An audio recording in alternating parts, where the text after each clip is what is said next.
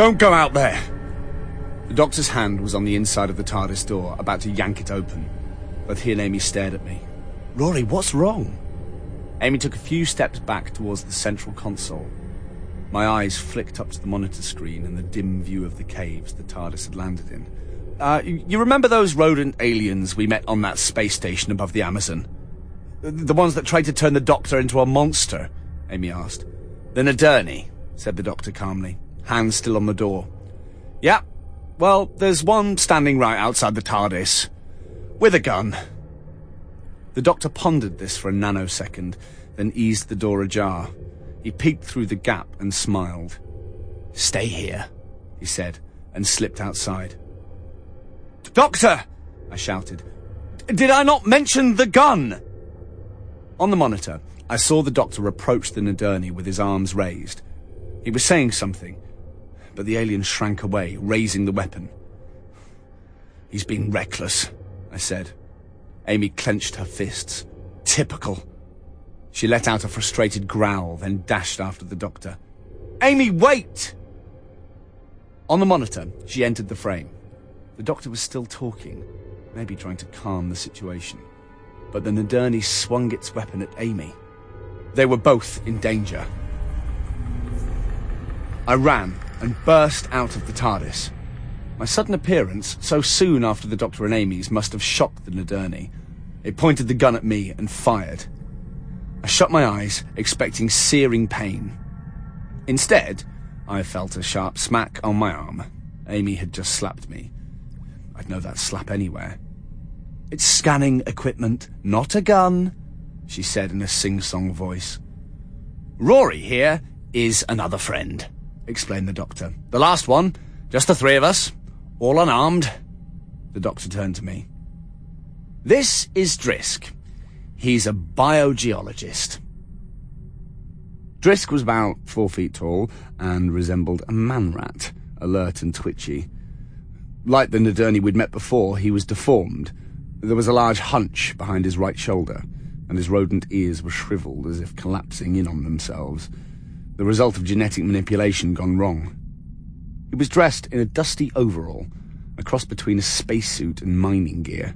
Short brown, wiry fur covered his head and neck, leaving his face bare. There, his most disconcerting features blinked at me. Six beady black eyes instead of two. Another human, stated Drisk. Two humans and something else. He scrutinized the doctor. Oh, don't worry about me, the doctor said. I'm the last of my kind, nothing special. What, what are you doing here? asked Drisk. Thought we were visiting the lost caves of Mook, said the doctor. I didn't realize they'd been found. He looked disappointed. Uh, uh, uh, this is not Mook, and, uh, and these are not caves, said Drisk, taking a lamp from his belt and shining it against the wall. What had looked like a cave on the TARDIS scanner was in fact a half-collapsed tunnel with a metal infrastructure poking through crumbling concrete. You're on Nadurniss, he added. My home world. And it's under quarantine.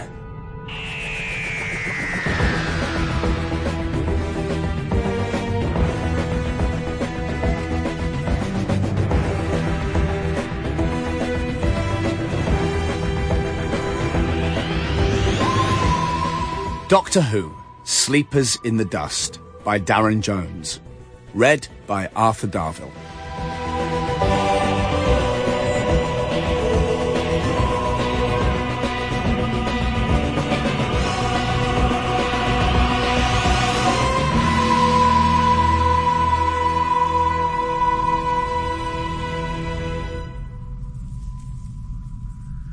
Drisk told us the Professor would explain, and led us out of the crumbling tunnels into murky daylight.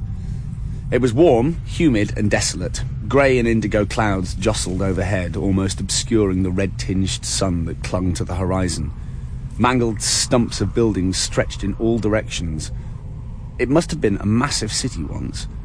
Now it was lifeless, just rock, ruin, and dust. What happened here? I asked. Remember the Nadurni were at war, said the doctor. It looks like they lost, and a long time ago.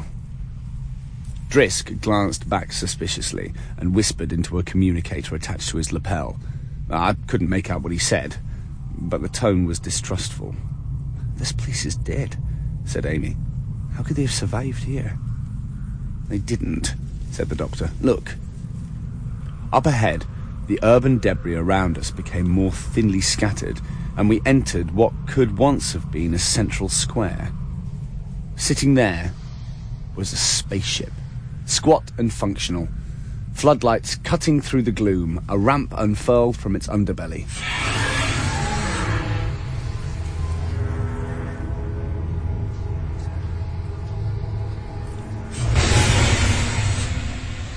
Three more Nadurni worked around the ship, and a little distance away stood a large, opaque plastic tent.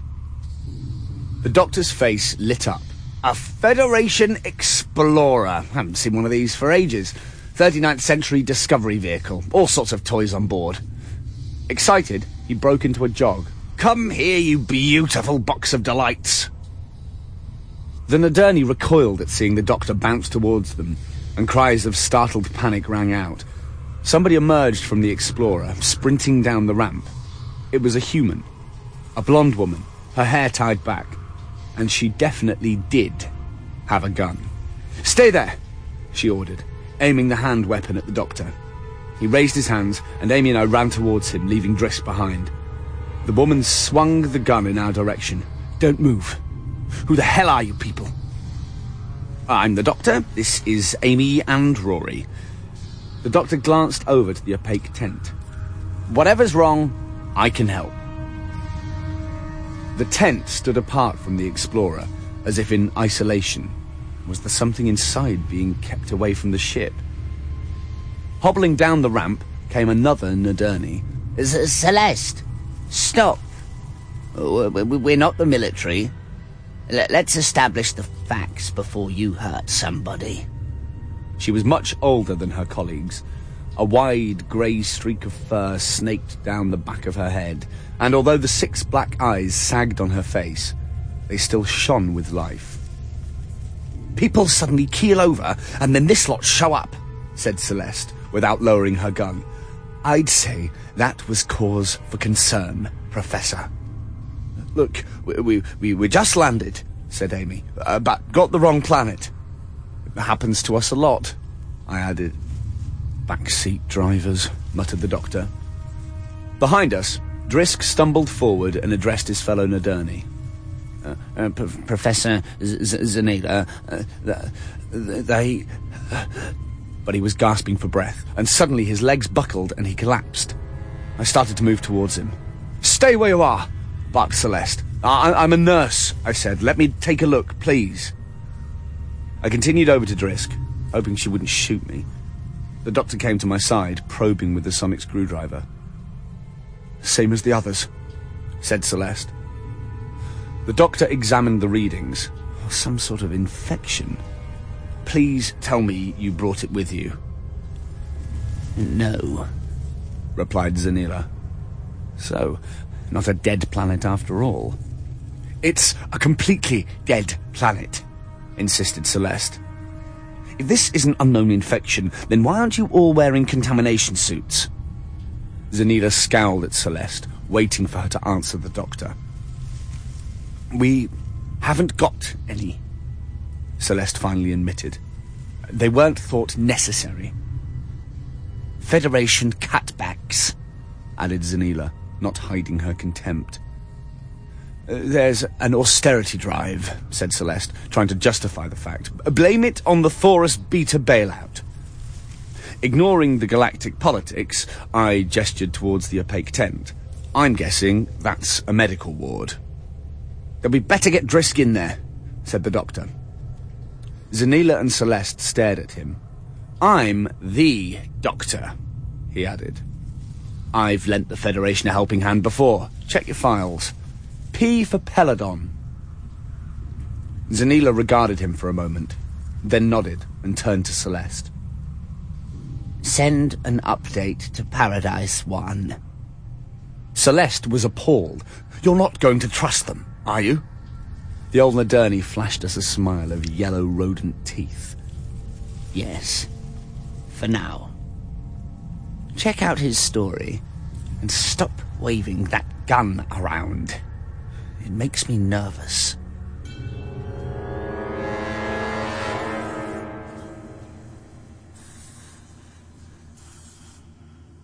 Inside the tent, Drisk was placed on a semi-ovoid bed. Zanila operated a control unit at its foot, and the sides closed around him, forming a perfect egg-like pod, sealing him inside. The control unit displayed his life signs, and although I was unfamiliar with Nadurni physiology, I guessed they were weak. There were three other Nadurni in similar pods, their eyes sunken, their features stretched and pallid. They were suffering from extreme dehydration, even though automated tubes administered fluids. It's like they're drying out, said Amy. Zanila walked along the line of pods to the very last and touched the controls. The occupant stirred. He was incredibly weak. His body shriveled. Strands of fur had molted around him onto the bed. Thrix, how are you? She asked. Dreaming of you. He whispered weakly. Any luck with the analysis? Zanila shook her head. Thrix sighed. Didn't think so. At least I set foot on home soil. Don't talk that way, my love. Rest, said Zanila. Thrix closed his six eyes and drifted back into unconsciousness. Zanila turned to the doctor. Thrix is my best biologist. He was the first to be infected. Uh, one moment he was taking soil samples, the next he was on the ground, curled up as if he was sleeping in the dust. How many days has he been like this? asked the doctor. Days? We touched down four hours ago, she replied. Thrix collapsed two hours later. It's acting like bacteria, but no antibiotic has any effect. And it's only infected Nadurni, not humans. Uh, how many of you? Eight Nadurni, plus Celeste, and the pilot, Kirkman. Observers from the Federation's Paradise program. This planet's not much of a paradise, I said. Zanila scowled. The Paradise program facilitates the return of displaced species to their home planets, she explained.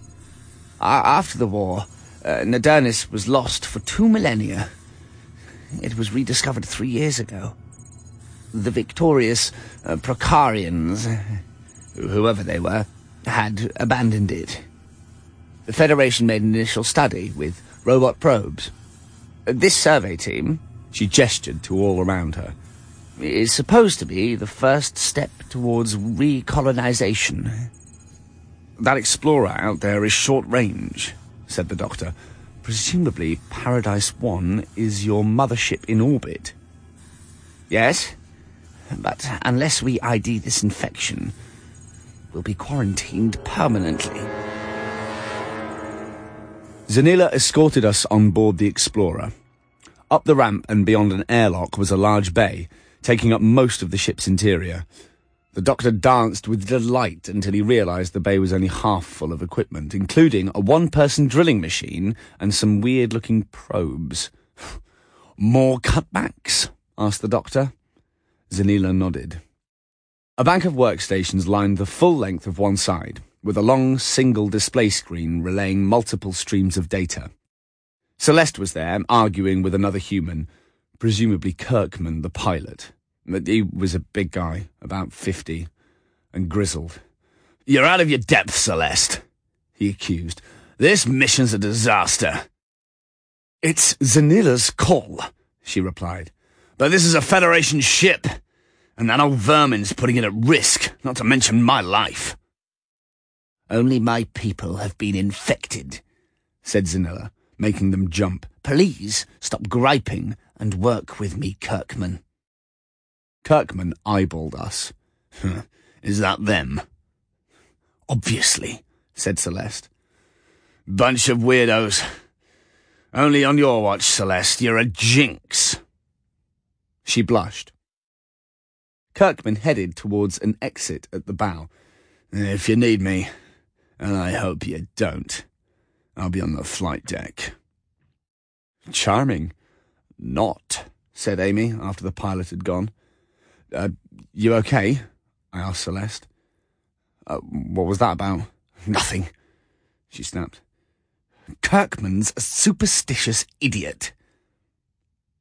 The doctor studied the long screen, scrolling through reams of virtual data until the feed suddenly stopped. That's all you have? That's it, confirmed Zanila. But th- that's almost nothing. No, no trace of life anywhere on the planet. And the only thing you actually know about this disease is that it acts like bacteria. I think I'd prefer nothing. Can usually work with nothing, but you've got nothing and something. Doctor, you're wittering, said Amy. Uh, sorry, he said. The infection's caused by an unknown bacteria which doesn't seem to exist outside the infected host. Still, for all the Federation's impressive toys... He tossed the sonic screwdriver in the air and caught it. Mine are better. And he headed back out to the planet's surface. The doctor led us through the ruins away from the explorer. Setting and resetting the sonic screwdriver, he whirred it back and forth, hunting for any clue. Can't we take them away in the TARDIS? asked Amy. Uh, plenty of super space hospitals out there. Oh, too risky, said the doctor. Whatever's infected them, it's likely the whole survey team's been exposed. Quarantine's the best option. They can't leave. And I guess that we can't either, I said. What? said Amy. Oh, come on, we only just got here. Rory's right. We've probably been exposed too. Can't leave now, not until I work it out. The doctor gave a final flourish of the sonic and studied the readings. Nothing! How can bacteria stay hidden? Everything's dead. The ground, the air, there's nothing here. Maybe it's ghost bacteria, suggested Amy. Ghost bacteria? said the doctor with a raised brow. Ghost bacteria? Ghost bacteria! Amy Pond, that... He tucked the sonic into his jacket. Is a silly idea.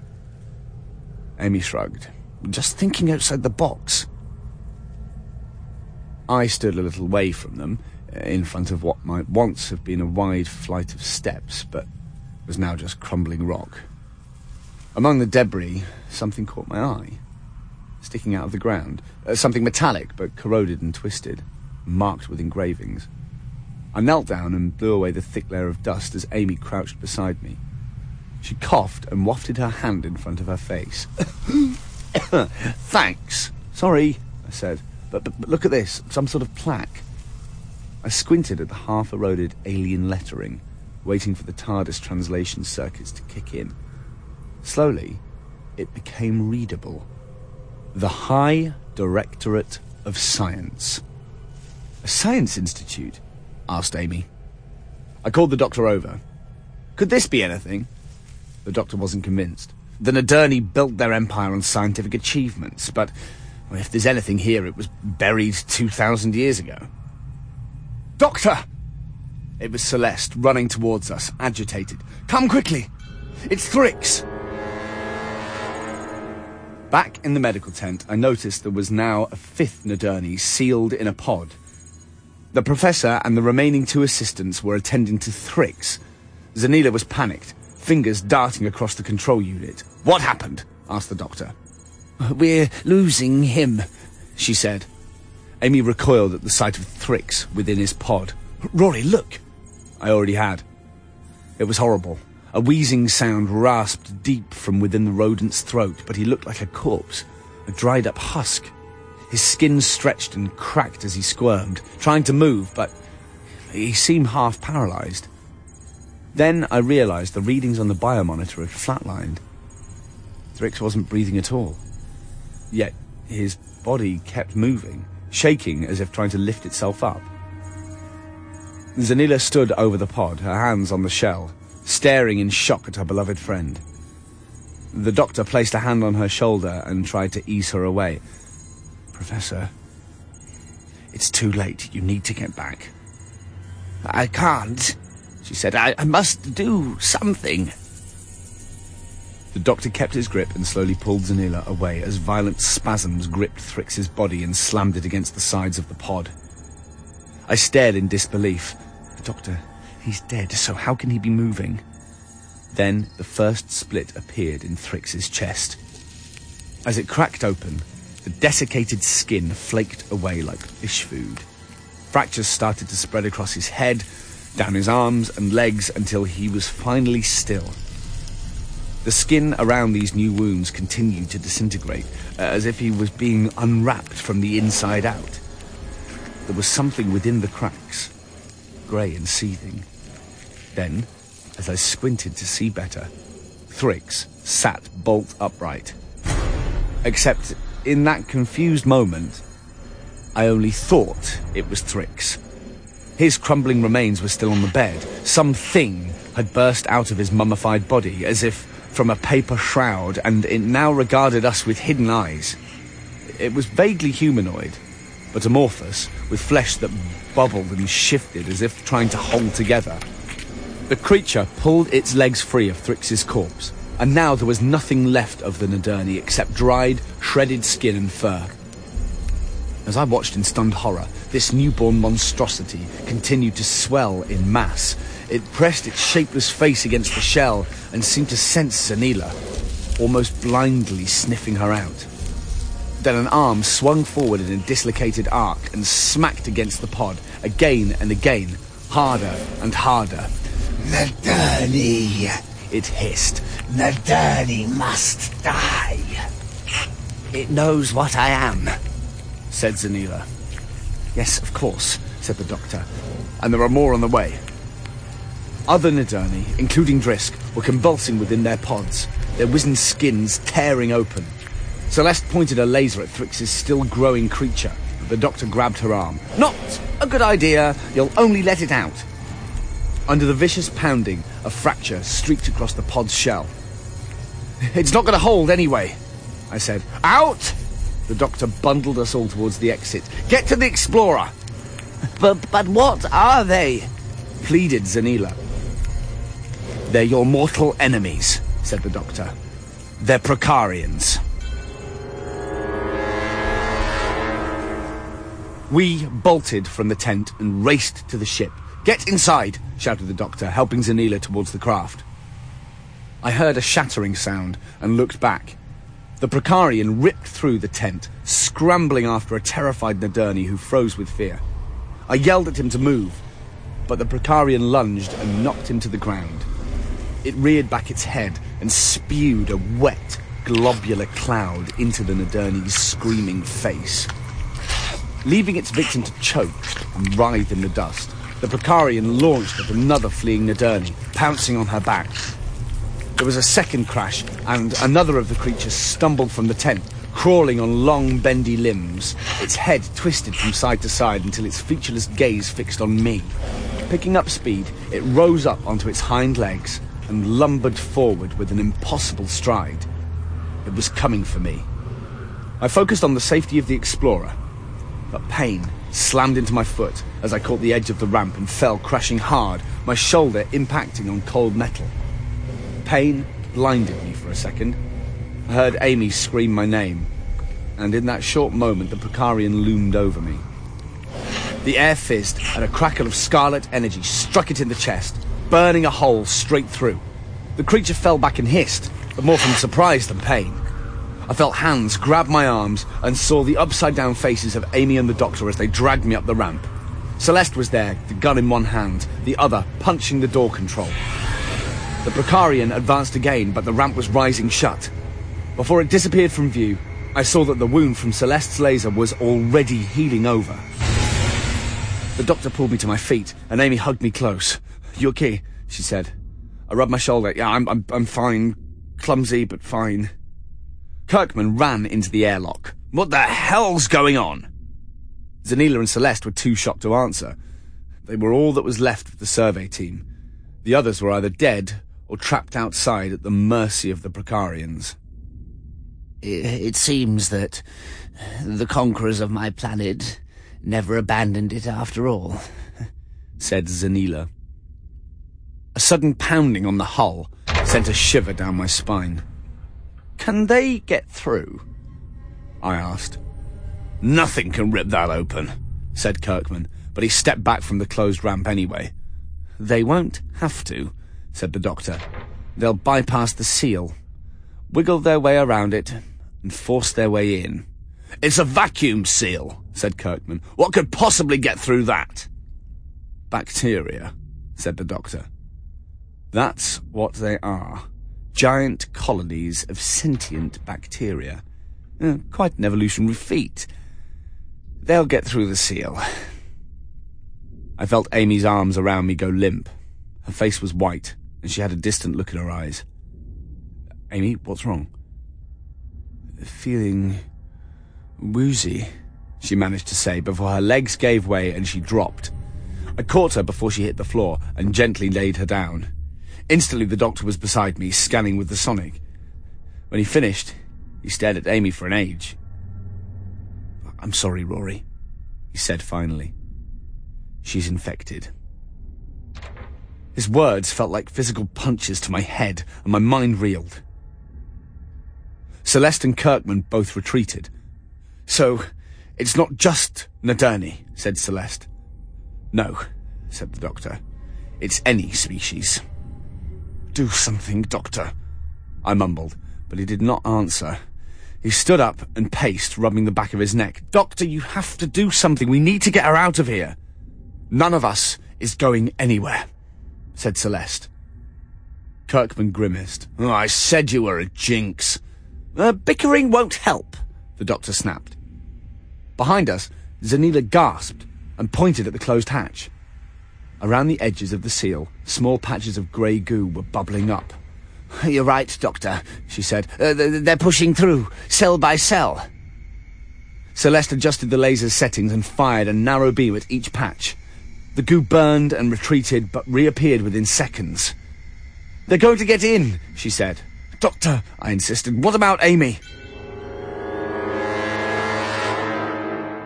We left Celeste in the airlock, attempting to hold back the Prokarians' entry.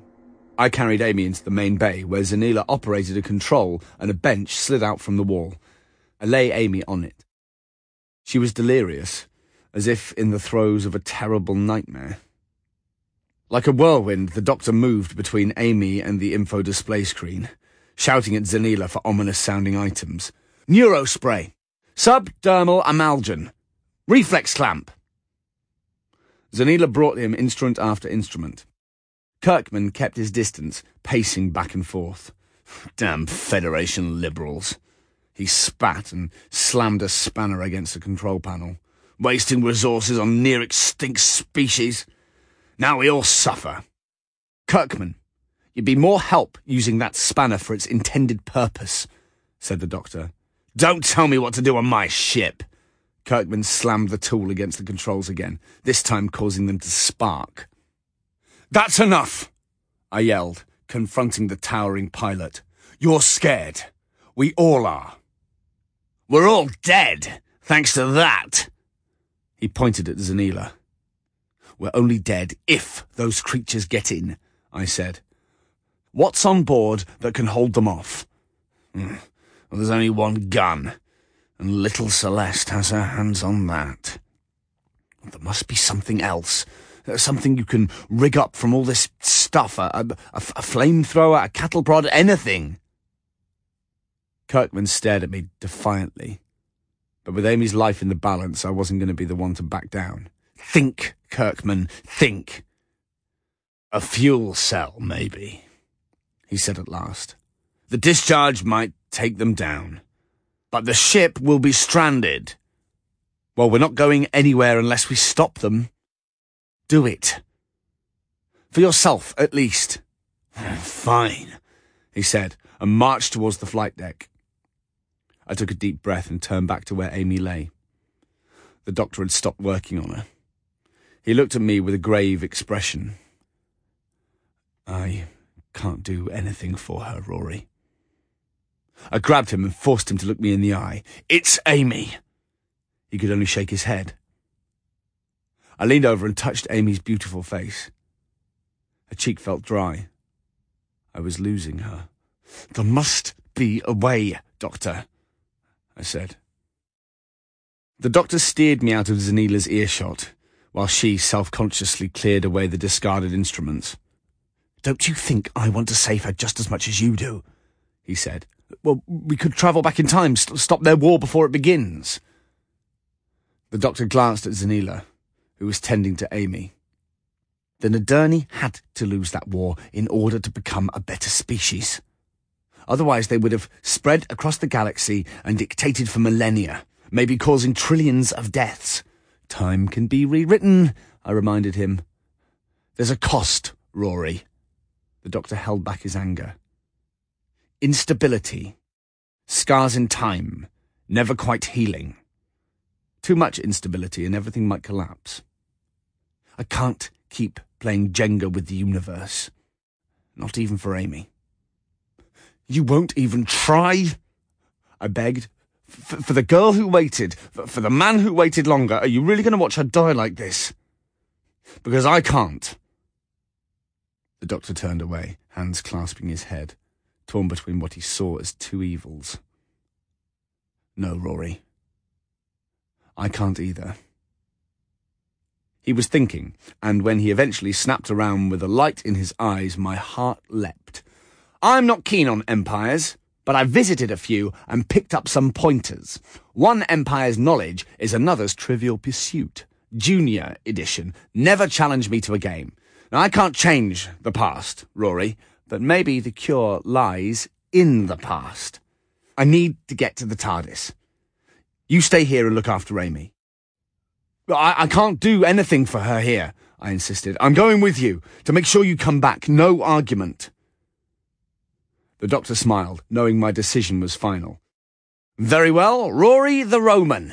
Let's go and save Amy. Kirkman staggered into the airlock.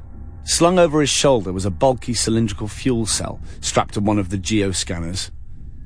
Even with his brawn, I can see it weighed him down. The discharge should be enough to flatten an army, he said. If not, it'll take time to recharge for a second go. Celeste raised the laser. I'll cover you as best I can.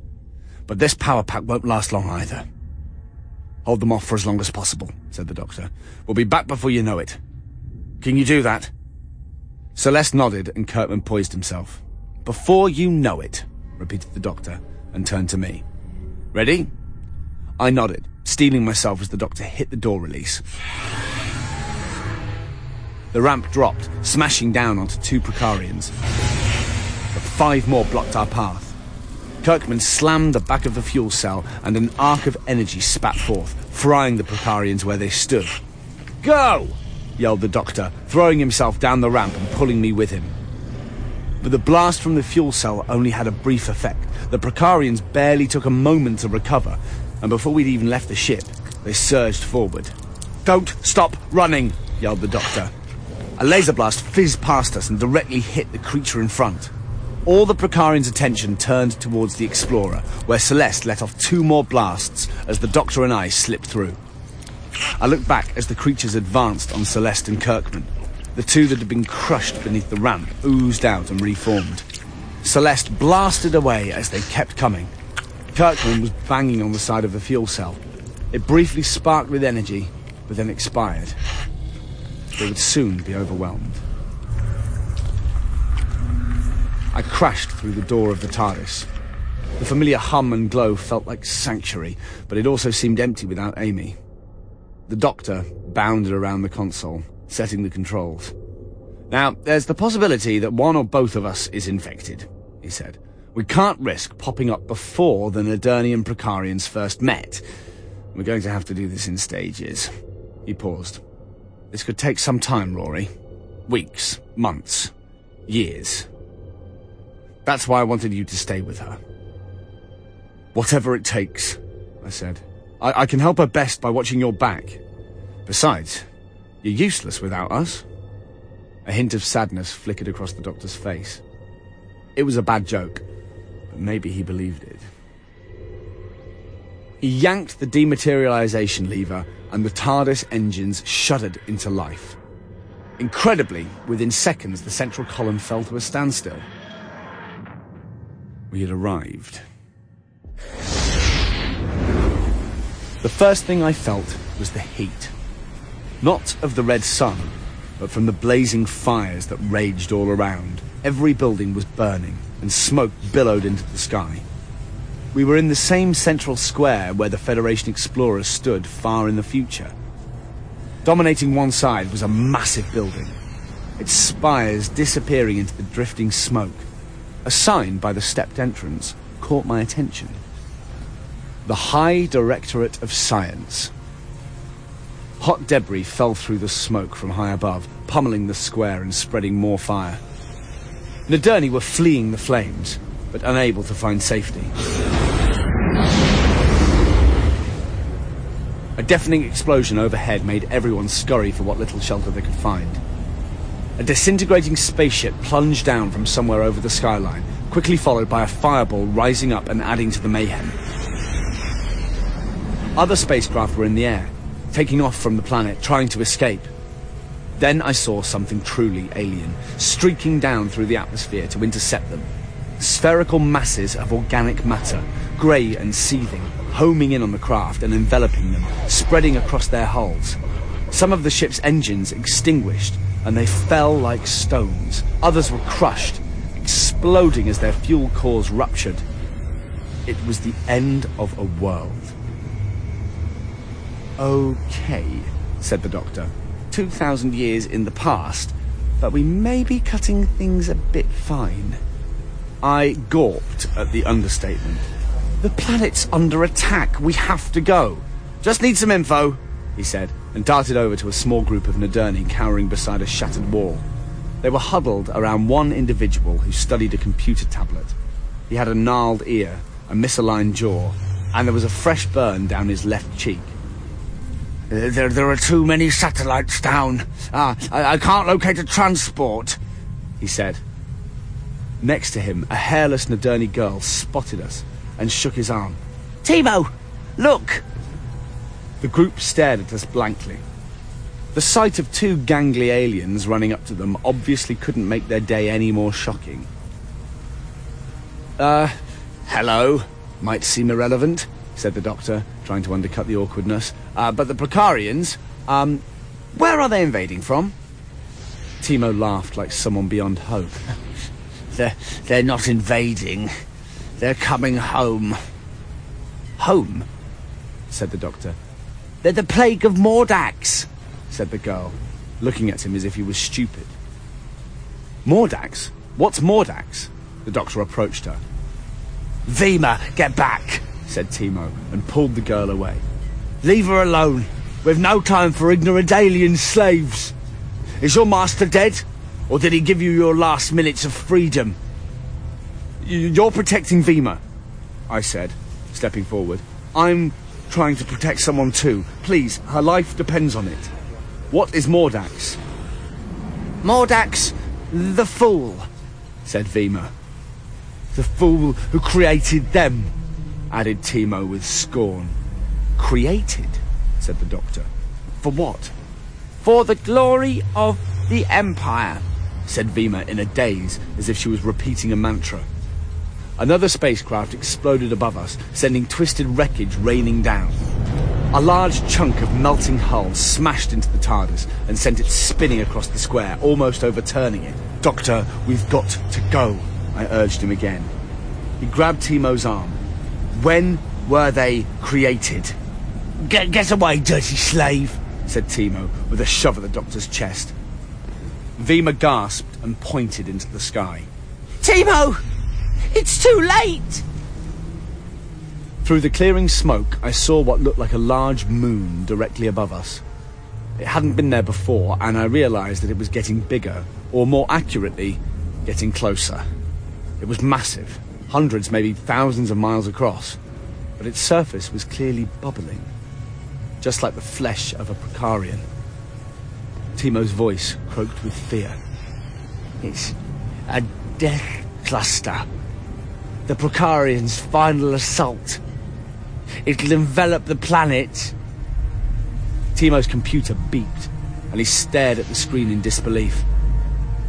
There's a ship leaving in two minutes. Come on. A booming sound above made me look towards the crumbling towers of the High Directorate. A chunk of masonry was tumbling down towards us. I yanked the doctor away as it crashed between us and the Nadurni, who scattered in blind panic. Wait, called the doctor. I can help. But it was too late. They'd flown. Day vanished into night as the death cluster blotted out the sun. Smaller clusters were detaching from it, homing in and taking down the remaining escape craft. More debris was cascading into the square and piling up around the TARDIS. Doctor, let's move! I marched him back to the TARDIS, and we pushed through the doors as the remainder of the Directorate collapsed into the square. The Doctor threw the dematerialization lever, and the echoes of horror and destruction outside faded into the vortex. I never want to see anything like that again, I said. Ever. I know, the doctor replied. I only wish I could promise that you won't. I hardly spoke to him for the next two days. The images of doomed Nadurniss and all those helpless souls were branded into my brain. Only thoughts of Amy and of saving her life kept me sound. Eventually, the doctor declared that he'd been working on a plan. We would travel further back into Nadurniss's past and secretly monitor telecommunications for mentions of Mordax the Fool. It took us another week to find him, 300 years before the planet's apocalypse. Then the doctor announced that he wanted to meet him on a specific date in Nadurni history. He said that it was a day of births and deaths, and apparently no other would do. This was our one and only chance. The TARDIS again landed in the central square. The red-tinged sun was high in the clear rosy sky, warming the city. And what a city it was. Spires of silver and glass rose up all around. Small transport craft flew between them like flocks of birds. For the first time, I saw that the architecture of every building was masterfully intricate and handcrafted. The High Directorate of Science, all turrets and towers, dominated like a high-tech cathedral. Impressive, isn't it? said the doctor. The pinnacle of the Nadurni Empire, a capital of pride built on military domination. Easy to fall flat on your face from here. Um, now what do we do? I asked. We're illegal aliens at the center of an arrogant, warlike science empire, said the doctor, raising his hands. We wait to get arrested. By now, dozens of Nadurni around the square had noticed us. They looked different to all the ones we'd met before. They were taller, healthier, with no signs of any deformities caused by genetic engineering. They were also angry. Something buzzed behind me, a sound I'd first heard in the Amazon rainforest. Two of the Nadurni's drones flew into view. Spheroid robots, each gauging us with the six multicolored lenses that made up their single eye. Uh, we come in peace? I said, trying to be helpful. The crowd were on the verge of lynching us. No, we don't, cried the doctor. We're highly dangerous and very unusual aliens, the like of which no Nadurni here will ever see again. What are you going to do about it? The two eyes conferred, making an electronic chatter. As the doctor was about to speak, their lenses flared with a blinding green light, and I blacked out. When I came round, I expected to find myself behind bars in some bleak dungeon. Instead, I was lying on a fluffy, white sofa. The room was comfortable, a calming shade of blue with a single door containing a small porthole. There was a second sofa, a pile rug, and in one corner what looked like a box of toys and games. The doctor, of course, was rifling through the box. They never have Scrabble, he muttered. I got up and a pounding dizziness swamped me. Uh, did we get shot or go to a really great party?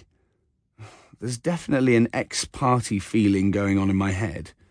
It'll pass, said the doctor, giving up with the toy box and moving over to the door. The eyes only stunned us, brought us here. Uh, where's here? I asked. The High Directorate. Um, this doesn't look like a cell. Aren't we prisoners? More like lab rats, said the doctor. I joined him and peeked through the porthole. Beyond was a long laboratory, all gleaming white. The far wall was glass, giving a panoramic view over the capital. A single Nadurni worked at a central control desk, while a pair of robot eyes buzzed around him. There was a row of floor to ceiling glass tubes stretching the length of the lab, each containing something suspended in murky fluid. Creepy things that moved and were clearly alive. What's going to happen to us? I said. The doctor sonicked the door open. Let's ask. The Nadurni moved to study a piece of equipment, a steel pedestal generating an energy field in the form of a constantly shifting geometric cage. He inserted what resembled a nightmarishly large hypodermic into a slot. The doctor boldly stepped into full view, checking out the lab. I cautiously followed and spotted the TARDIS at one end being scanned by another eye. Very impressive, called the doctor. Two eyes immediately swooped upon us, their lenses glowing with a searing white light. The Nadurni swung around. Halt!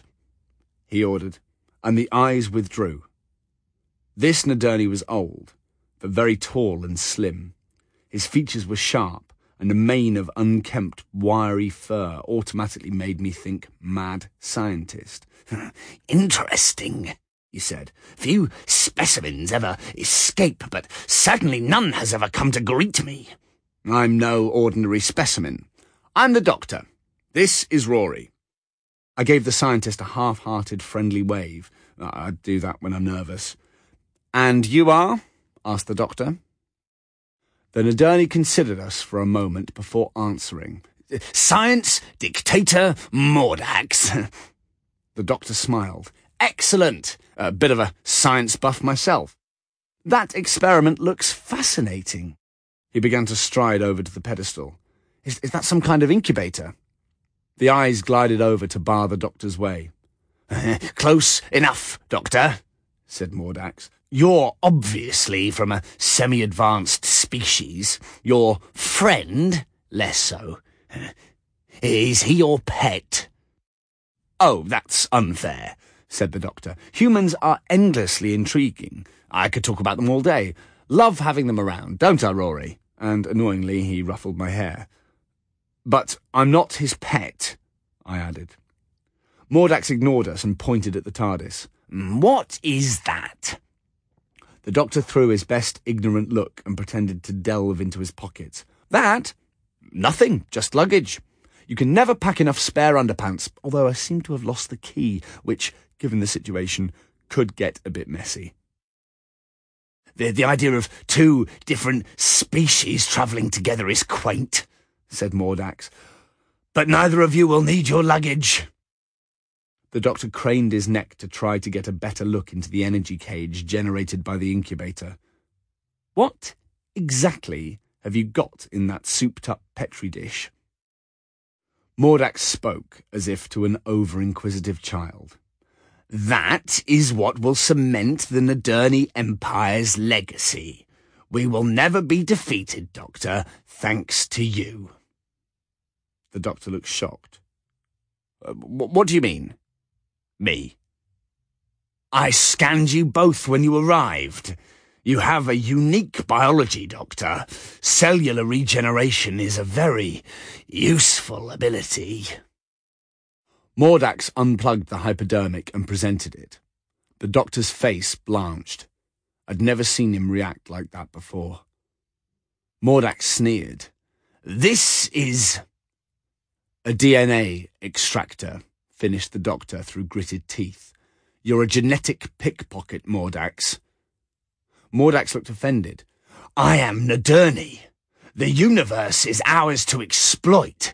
Anything from mineral rich star systems to your DNA, a final contribution to my ultimate project. Would that project be codenamed Prokarian? demanded the doctor. How could you know that? Mordax was genuinely surprised and clapped his hands in delight. Oh, now I'm impressed.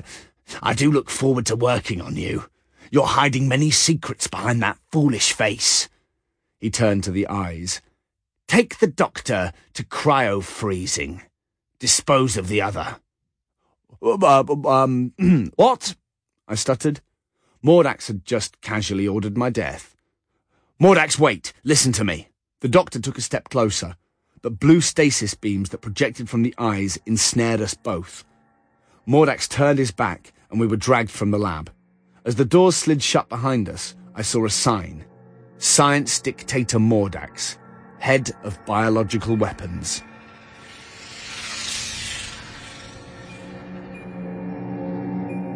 The eyes zoomed through the complex, speeding us to our fates. Rory, I'm sorry, said the doctor. This is the day the Prokarians are born. Mordax has used my DNA to create a regenerative bacteria. That's why Zanila's team didn't detect them. They were dead, but not really dead. Amy was almost right about ghost bacteria. You caused this, I said. The war. That mess in the Amazon. Amy, it's all your fault. You were the one begging me to rewrite time. Neither of us could have known I was part of history all along. I hope you've got a plan, Doctor, I urged. I have just been sentenced to death. And suddenly the eyes parted and swooped in opposite directions. I shouted out for the doctor, but he was gone. I was on my own, hurtling down further and further into the bowels of the complex. The eye plunged into a dark chamber ablaze with unbearable heat. A hexagonal opening ahead led to a furnace of white hot fire. Propelled forward, I turned my face away from the scorching inferno and the prospect of instant incineration. Then pain hit me. Rather than the pain of being burned, it was the pain of thumping into hard metal.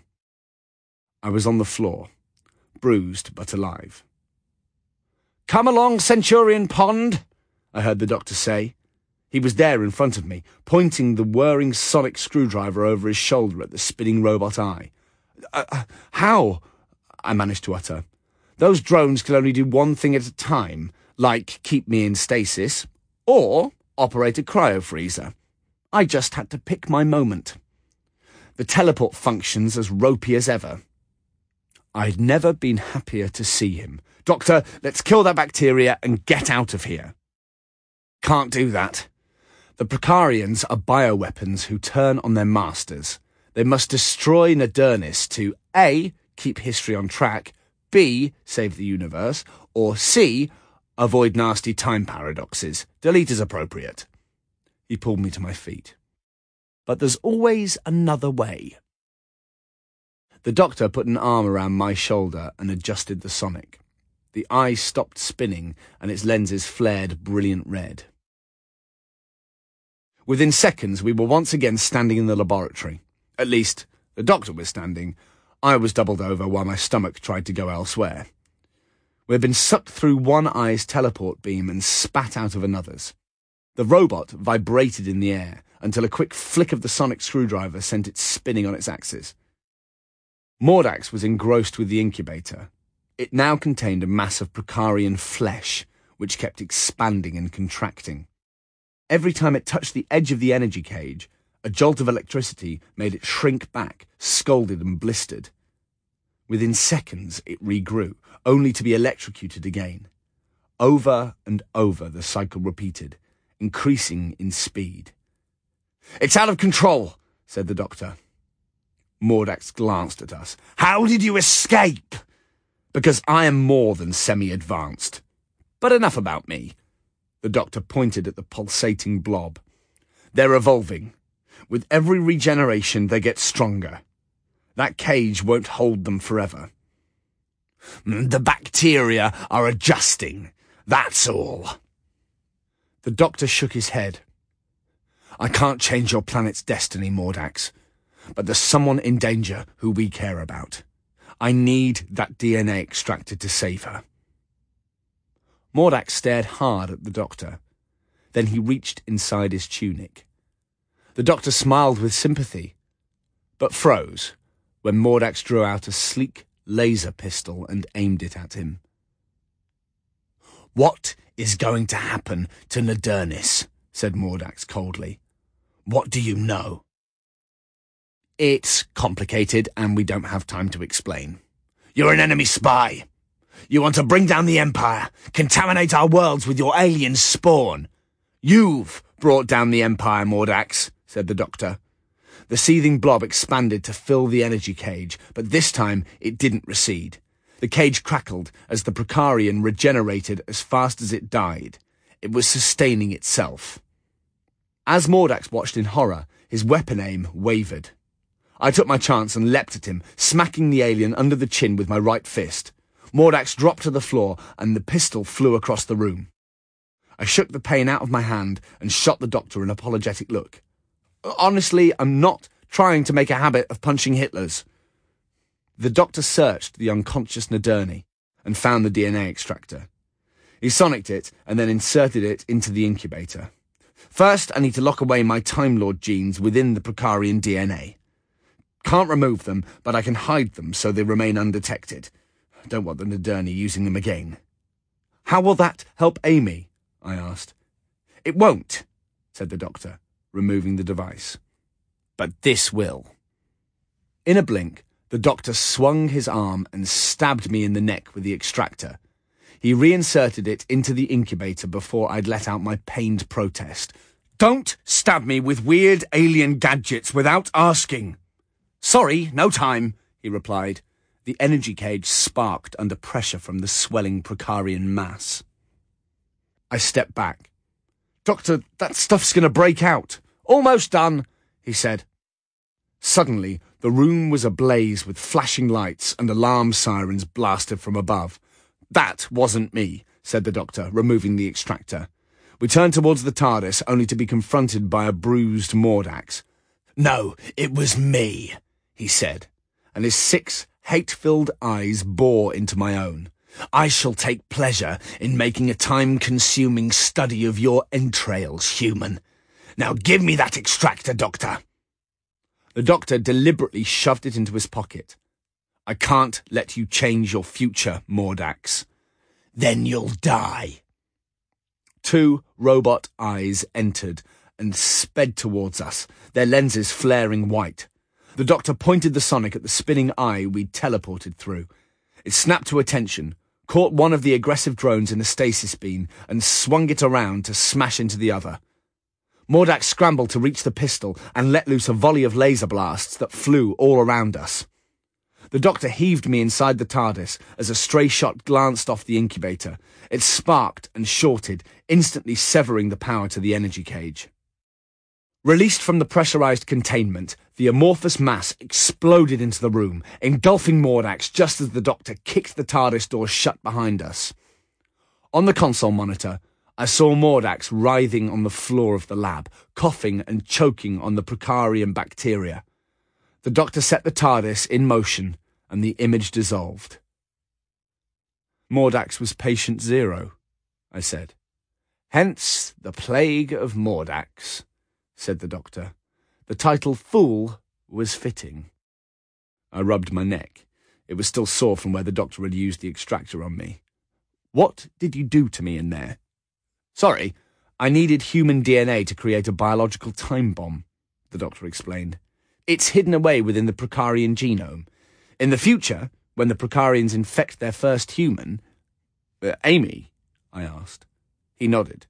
There'll be a biological reaction producing a pathogen that will disable their regenerative ability and poison them. I felt a rush of relief. Amy was saved but I noticed the doctor remained subdued. Is there a catch? Genetic manipulation is a fine art, Rory. I was a bit rushed. This is Amy's only chance, but I'd be lying if I said it will definitely work. He casually circled the console, flicked a few switches, and the central column came to a stop. We're back, barely a minute after we left the Explorer. I hesitated, not wanting to know what was out there. Amy was either alive or. And in my heart, at the centre of my very being, I did need to know. I sprinted down the stairs and flung the doors open. We were in the Explorer's main bay. Zanila was slumped on the floor. The infection had taken hold of her too. I could hear laser blasts coming from the airlock. That, that would be Celeste, still holding off the Prokarians. Amy lay on the bench where I'd left her. I rushed to her side and felt her skin. She was cold, and her face dry. But she was still breathing. Come on, Amy, hold on, I urged. I sensed the doctor beside me. He looked somber as he scanned Amy with the sonic. Is it working?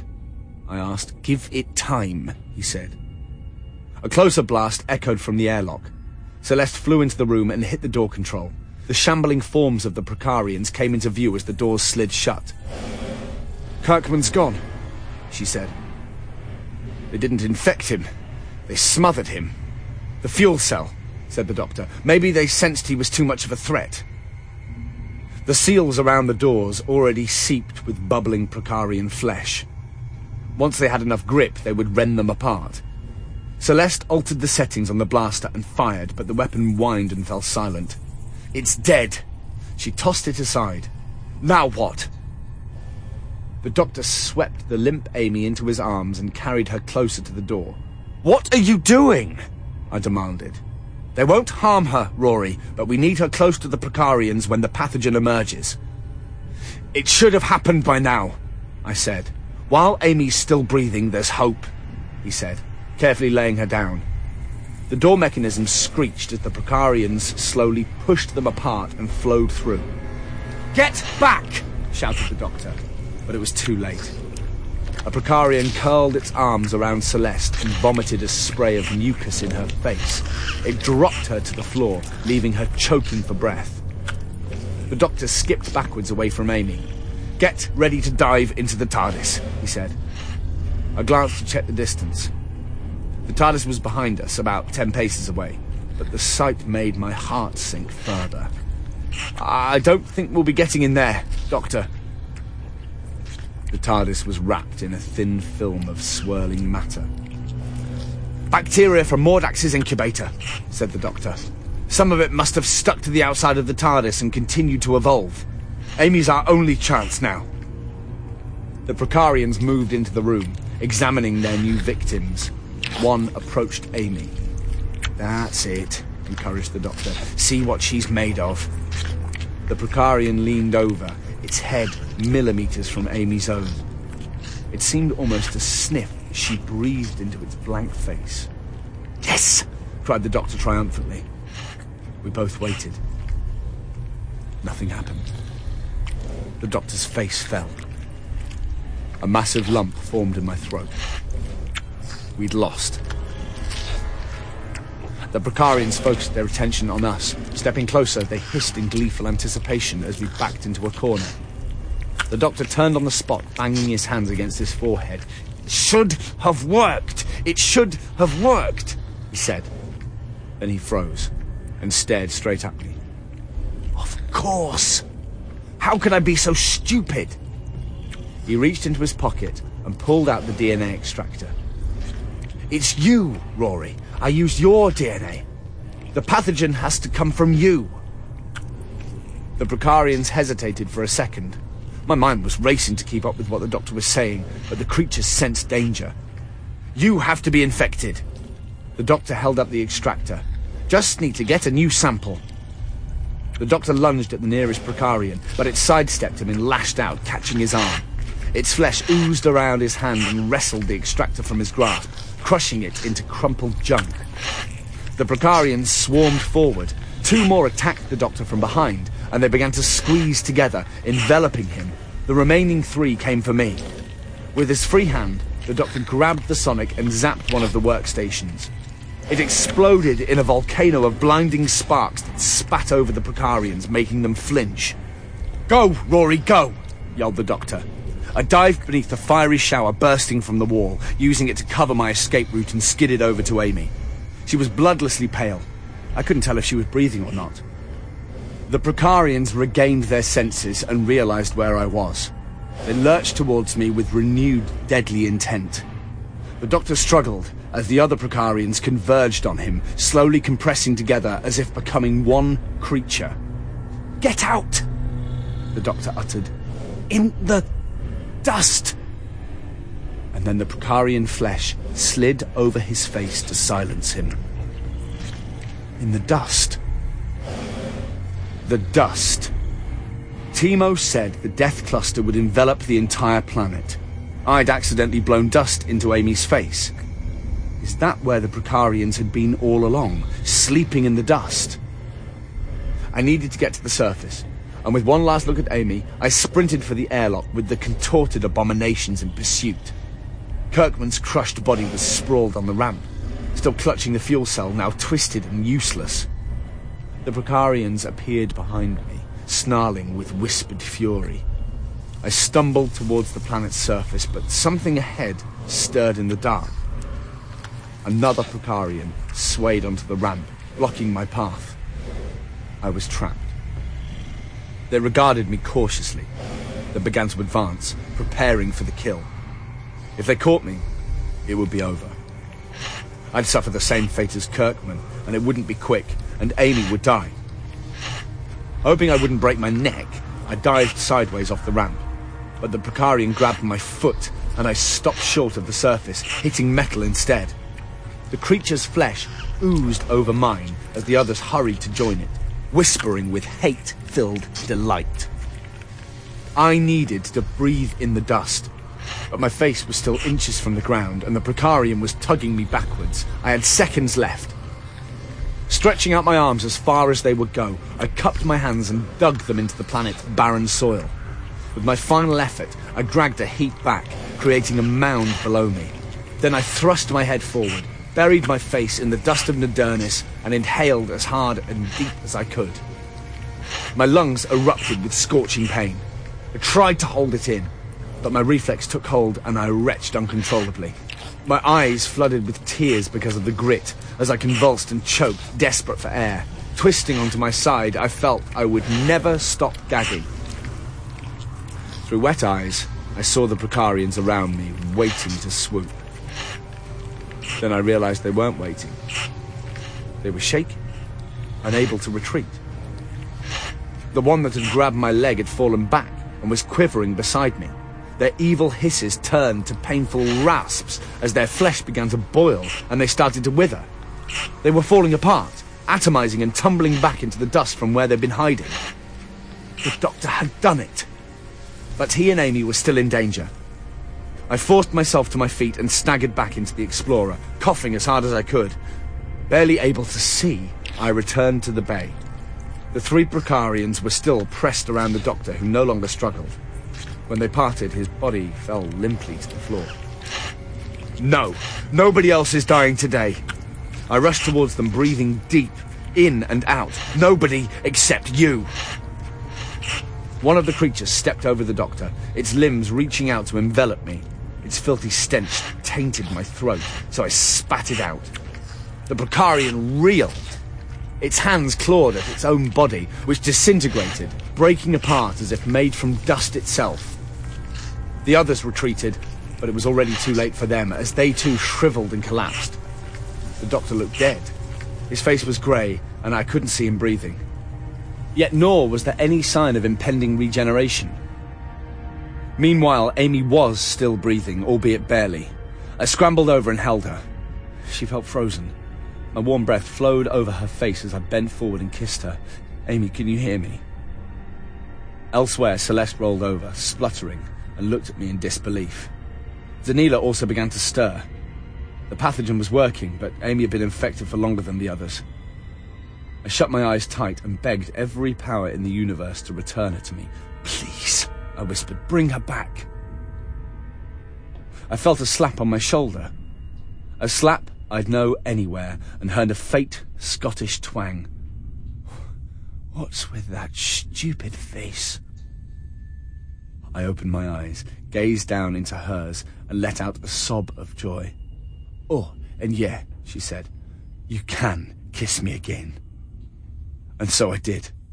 I knew you'd make it, I said. She smiled, but then concern crossed her face.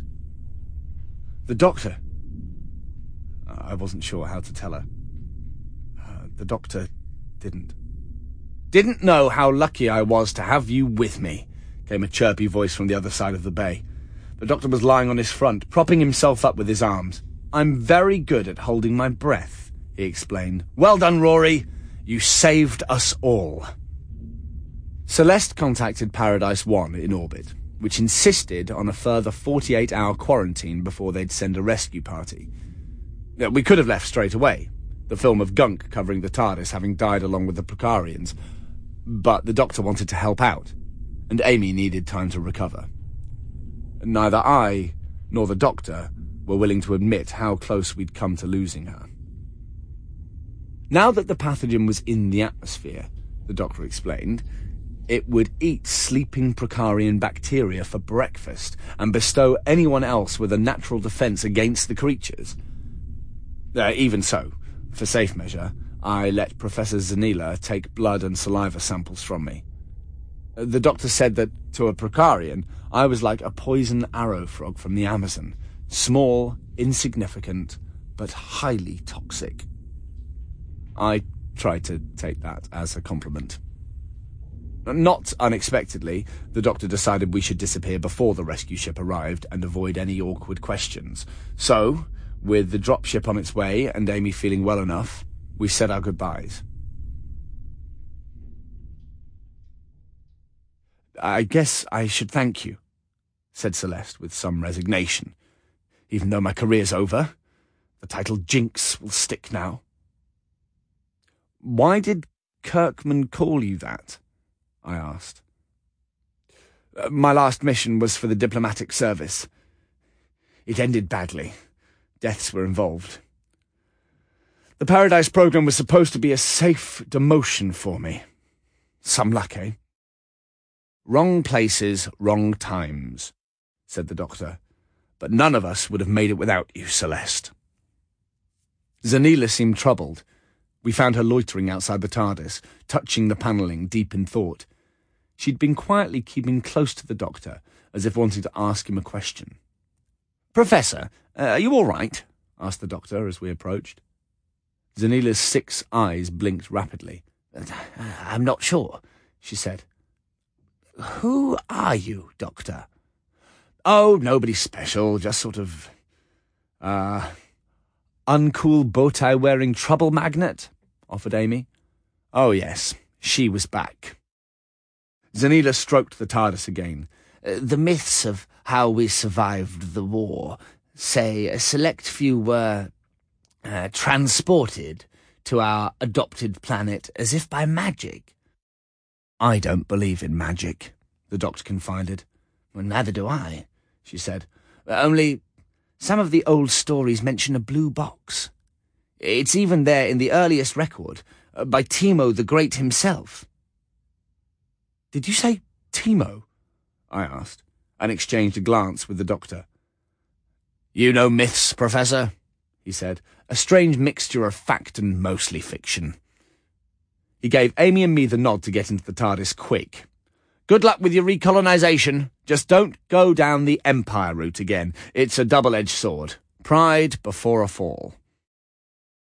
Before Zanila could ask another question, the doctor dashed into the TARDIS and raced to the console. Why the sudden hurry? said Amy, as the TARDIS engines groaned into life. Need to make an emergency detour. Rory, get ready to bring them inside. We'll only have a few seconds. I bounded over to the doors as the doctor hustled the TARDIS controls. Now! he shouted. And I stepped back out into the burning hell of Nadurniss's last moments. The horizon was aflame, and the Prokarian death cluster filled the entire sky. It was going to smash into the capital and spread across the entire planet, infecting it for centuries to come. In front of me, cowering in a group, were Timo and his friends. There was fear and horror in each rodent face. The, the last ship's been destroyed, was all Timo could say. I reached out my hand and opened the TARDIS doors wide so they could see inside. Come with me, I said. Another explosion rocked a burning building across the street. Masonry began to fall. Timo took my hand and I hauled him into the TARDIS. As if connected to him by an invisible rope, his stunned friends blindly followed. With the last Nadurni on board, I slammed the doors and the doctor heaved the dematerialization lever. There were eight of them, each as terrified of the TARDIS as of the destruction they'd just escaped. You're safe, I reassured them. Who are you? said Timo eventually. Best not to ask, said the doctor. Nadurniss was destroyed by a nasty life form, one which your ancestors created. A life form that will always want to kill you. The thing is, I know this cute little planet on the other side of the galaxy, far away from the Prokarians. It's not exactly five star luxury. In fact, it's got a dwarf star, so it's a bit chilly, but pretty and very safe. You could visit for an extended holiday, if you like. The Nadurni stared open mouthed, suddenly realizing they were being given a second chance. Uh, yes, said Timo, blinking away tears of happiness. We would like that very much. Amy sidled up to me. What's this about? she whispered. It's one of those timey-wimey things the doctor goes on about, I said, not quite sure where to start. I have to tell you, said the doctor to Timo, that you'll never see Nadurniss again. It's lost. But one day in the distant future, your people will return and make it home. The doctor fiddled idly with the console for a second. Of course, we could all visit the lost caves of Mook first. No! Amy and I cried in unison. You're right, he said, backing down. One thing at a time. And so he set the TARDIS on course for the Nadurni's new home.